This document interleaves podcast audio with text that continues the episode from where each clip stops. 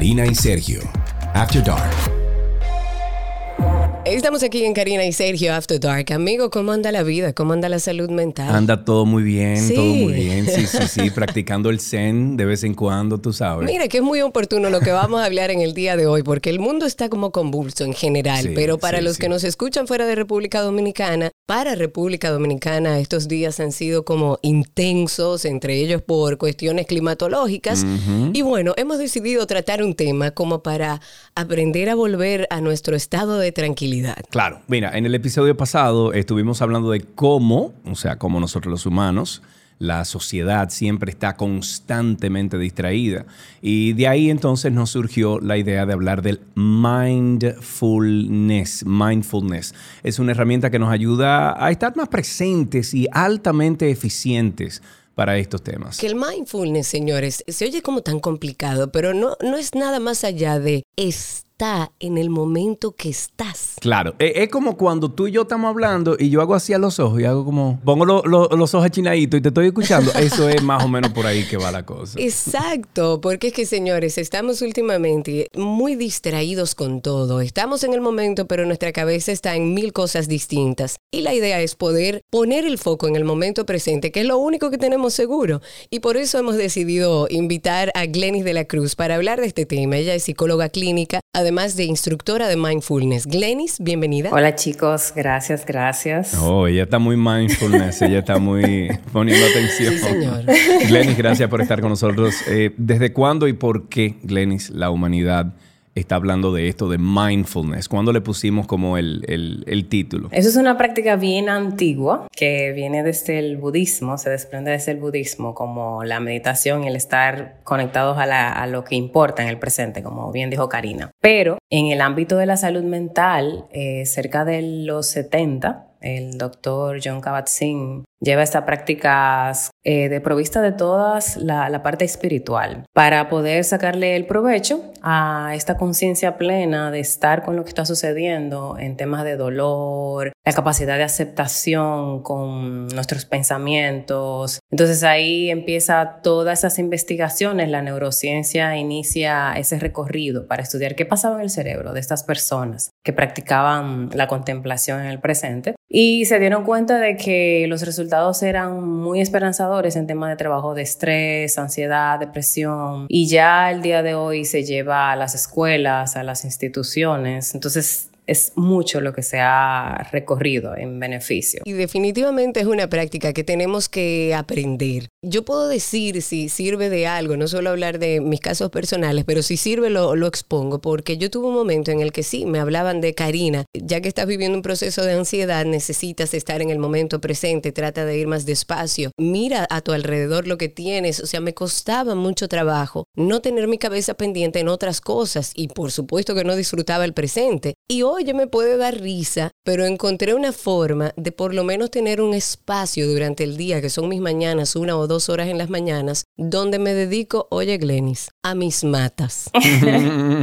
Toda doña. Ella, oye, Glenny, Glenny, ella le habla a las matas, le pasa la mano, se sienta. Y le digo buenos días, mi amor. Pero oye, me puede resultar como chistoso, puede ser eh, parecer una chanza, puede parecer que me he puesto vieja. Sin embargo, es una actividad que logró en mí el mindfulness, porque en ese momento en el que yo estoy dedicada a las plantas, Claro, yo estoy claro, solamente claro. en ese momento. Es- esos son ejercicios que podríamos hacer, por ejemplo, concentrarnos en algo que nos ponga en el presente y así entonces como, bueno, como cualquier músculo que vamos al gimnasio a, a ejercitarlos, me imagino que si hacemos este tipo de actividad, podríamos empezar a ejercitar el hecho de, de- de estar presente, del mindfulness. Claro, exactamente. El mindfulness, como tú bien dices, se puede cultivar. Es como un músculo. Vamos a fortalecer la atención al presente, a lo que realmente sucede en el ahora. Entonces nuestra mente está divagando. La práctica que se utiliza para poder fortalecer esa atención en el presente es la meditación, como una práctica formal, pero no todo el mundo se le da fácil sentarse a meditar. Entonces también usamos recursos de meditación activa, como eso que hace Karina, mojar las plantas, porque puede ser para ella algo de enfoque, el gimnasio, cuando nos estamos bañando, cuando estamos comiendo. Entonces uno puede darse cuenta también de qué me funciona a mí para estar un poco más presente y fortalecer esa capacidad de conexión conmigo y de conexión con las emociones también, que es muy importante porque lo que siempre normalmente hacemos es evadir lo desagradable. Entonces el mindfulness nos enseña a estar con lo desagradable porque es parte de la realidad también. Claro, y es lo que nos enseña. Si no, si no tenemos esos procesos donde tenemos que hacer ese viaje al interior, ¿cómo es que vamos a seguir creciendo? ¿Cómo es que vamos a seguir aprendiendo sobre nuestras emociones y nuestro comportamiento? Exactamente, y ahí está la riqueza en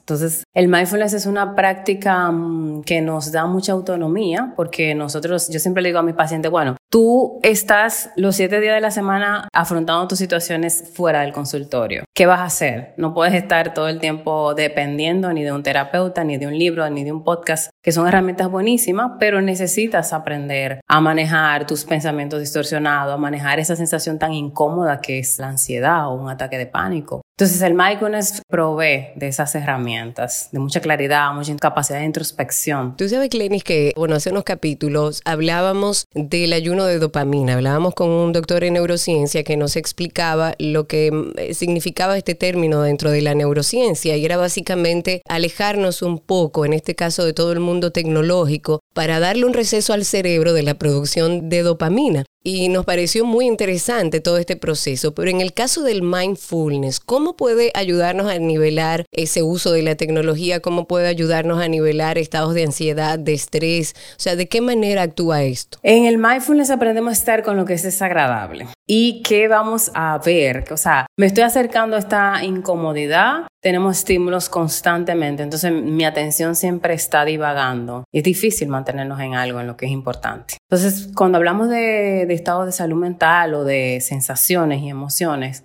eso significa que necesito estar dentro conmigo. Y en esa práctica de que me tomo ese momentito con las plantas, que me tomo ese momentito con la meditación, estoy ejercitando esa capacidad de estar con algo, ya sea bueno, ya sea malo, porque también en los momentos que son agradables, estamos pensando en qué se va a pasar. Estoy en la playa, bueno, ya viene el lunes, entonces ya me fui de, de lo que es agradable, aunque fuera paradójico. Exacto, ya ese momento como que no existe, el momento presente. Siempre estamos como con lo que sigue en la mente y la mente está en ese parloteo constante. Cuando estamos en procesos de ansiedad, no es lo contrario. La mente está en el futuro, en los miedos, en el supuesto. Entonces, la capacidad de estar presente, ¿qué me ayuda? Bueno, me, me, ayuda a que yo vea, ok, espérame. Puedes tener una charla contigo mismo, a confrontar ese pensamiento y darte cuenta de que no es real. Es solo tu mente, inventando historias que probablemente vienen, claro, está de situaciones pasadas que ya viviste. A veces no la hemos vivido, sino que son aprendizajes aprendidos o de casa o de la sociedad o de las noticias. También a veces estamos como sobreexpuestos y de mis propias creencias. Entonces el mindfulness me ayuda a que yo vea claramente, objetivamente y confronte esto. En el caso de la depresión, pues lo contrario, al pasado. Cosas que sucedieron ya, me voy en esta eh, nostalgia y la desesperanza de la vida también va desapareciendo, pero todo esto va creándose en mi mente, no en la realidad de lo que está pasando en el presente. Probablemente sí, por ejemplo, puede ser una pérdida, un duelo. Ahí quería llegar, ahí quería llegar porque cuando estuvimos investigando sobre este episodio y para hablar contigo, se mencionó varias veces el hecho de que una persona que a lo mejor no ha superado un duelo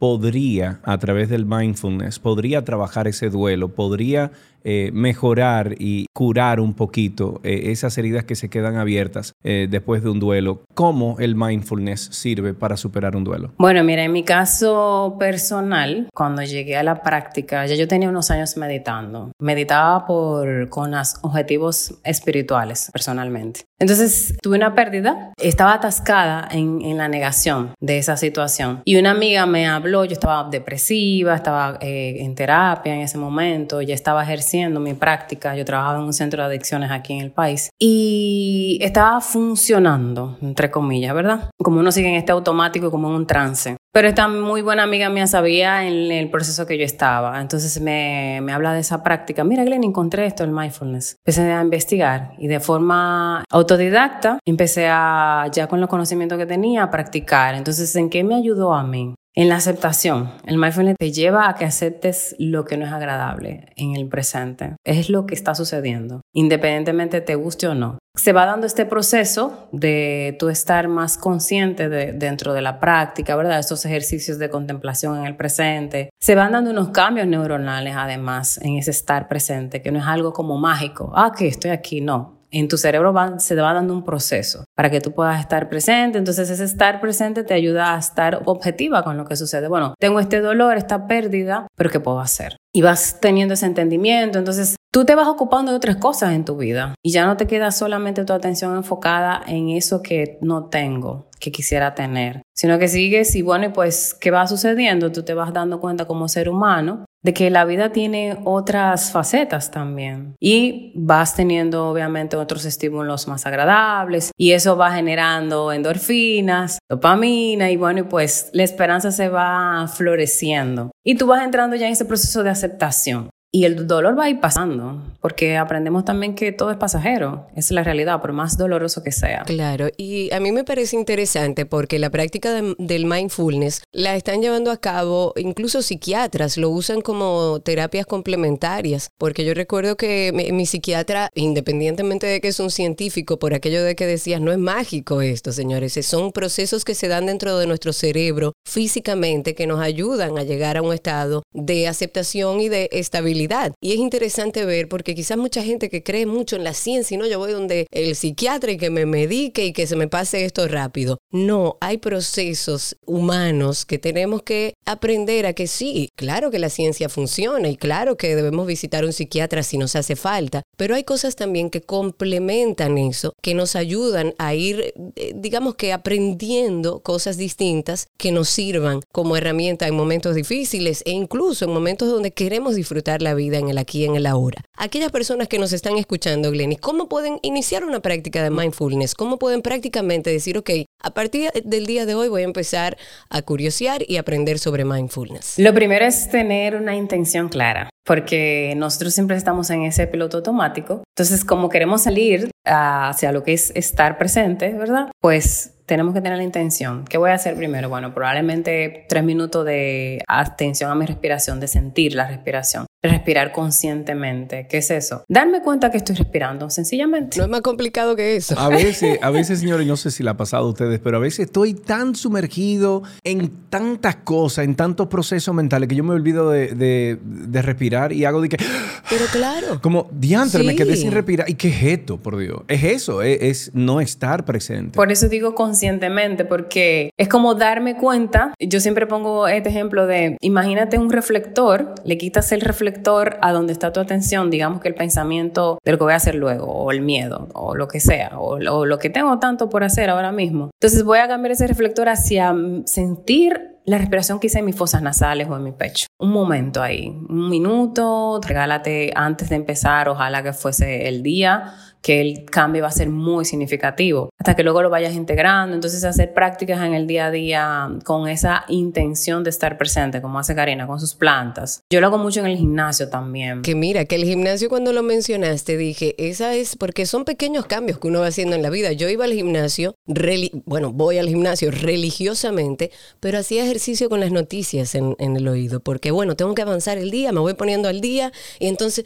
y decidí que no, que ese es mi momento y que ese es el momento para mi cuerpo y que yo tengo que concentrarme en eso, porque a veces vamos al gimnasio pero no estamos en el gimnasio. No, exactamente. Sales más estresada porque todo el alimento que le damos a la mente es importante. Exactamente. ¿Tienes alguna técnica ya para, para dejarle algo tangible, algo práctico a los que escuchan el episodio de hoy? Tres, a lo mejor, eh, fórmulas o, o cosas que podríamos empezar para comenzar a practicar el mindfulness? Primero, poner atención a la respiración con una intención. En este momento voy a desconectarme, voy a tomar mi minuto de conciencia, un minuto conmigo, un minuto de silencio, por ejemplo. Lo segundo, una actividad que sea fácil para ti en el día a día de recordar, que puede ser comer, todos comemos, puede ser bañarnos, todos nos bañamos, algo que sea fácil o de caminar en, de, un, de un lugar a otro. Voy a poner esa intención de que cuando me vaya a montar en el ascensor, por ejemplo, ese va a ser mi minuto mindfulness. O cuando esté con mi familia almorzando, va a ser mi minuto mindfulness. Otra puede ser muy buena en el momento de acostarnos, ya estando en la cama, sentir el cuerpo. Esta es muy buena para las personas que son muy ansiosas o que les cuesta desconectarse del día. Poner toda la atención en sentir todo tu cuerpo, hacer como una especie de escaneo corporal, donde vamos llevando la atención, imaginarnos como que hay algo que está repasando nuestro cuerpo desde la cabeza a los pies, ir sintiendo ese momentito ahí sin mucha complejidad es simplemente sentir lo que está sucediendo y cómo la respiración también nos va guiando. Señores, que no es tan difícil. No, no, mira, nos estamos guiando del mensaje, espérate. Exacto, nosotros nos quedamos. ¿Qué, ¿Qué más?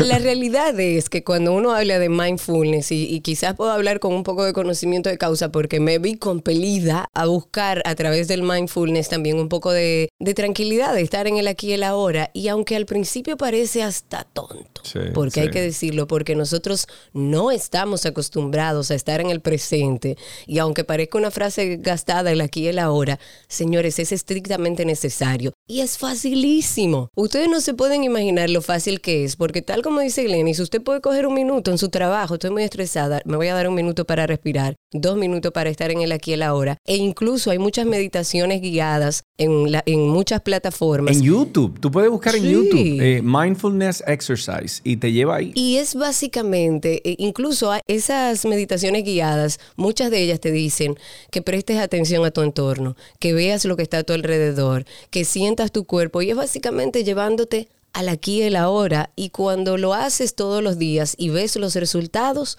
no hay manera de volver para atrás, señores. Es real. Sí, así es. bueno, pues Glenis, muchísimas gracias por esta conversación. Gracias por estar aquí presente con nosotros. Gracias por invitarme. Un placer. Ustedes pueden encontrar a Glenis de la Cruz en, bueno, lo estamos dejando ahí en la descripción de este episodio, pero también pueden entrar a Mindfulness con doble S R D. Mindfulness RD. Si quieres ponerte en contacto con Karina y Sergio After Dark, puedes escribirnos a infoafterdarkpodcast.gmail.com. Además, puedes seguirnos en Instagram, Karina y Sergio After Dark, Karina Larrauri y Sergio Carlo. Una investigación publicada en la revista Journal of Internal Medicine reveló que practicar media hora de mindfulness diaria alivia los síntomas de trastorno como la depresión, eh, la ansiedad. Además descubrieron que la meditación centrada, o sea, procedente de la práctica budista de concentración en el presente y ausencia de juicios de valor, podía tener efectos positivos en la percepción del dolor. Y los resultados fueron validados, incluso controlando el efecto placebo, y se reportó que el incremento del bienestar duró hasta medio año. Así que los invitamos a buscar más sobre el mindfulness, sobre la meditación, para que empiecen a mejorar sus vidas y a vivir en el aquí el ahora. En la conducción estamos Karina Larrauri y Sergio Carlo. Este contenido fue producido por Cindy Paulino y en la dirección Raven Pineda. Recuerda que nos puedes enviar notas de voz con tu testimonio a través de un enlace que está en la descripción de este episodio. También puedes ir a Karina y Sergio After Dark en Instagram y por ahí utilizando el mensaje de voz también nos puedes dar un testimonio. Gracias a tanta gente que nos ha enviado esos testimonios tan bonitos de lo que está viviendo al momento de, de escuchar Karina y Sergio After Dark. Hasta la próxima.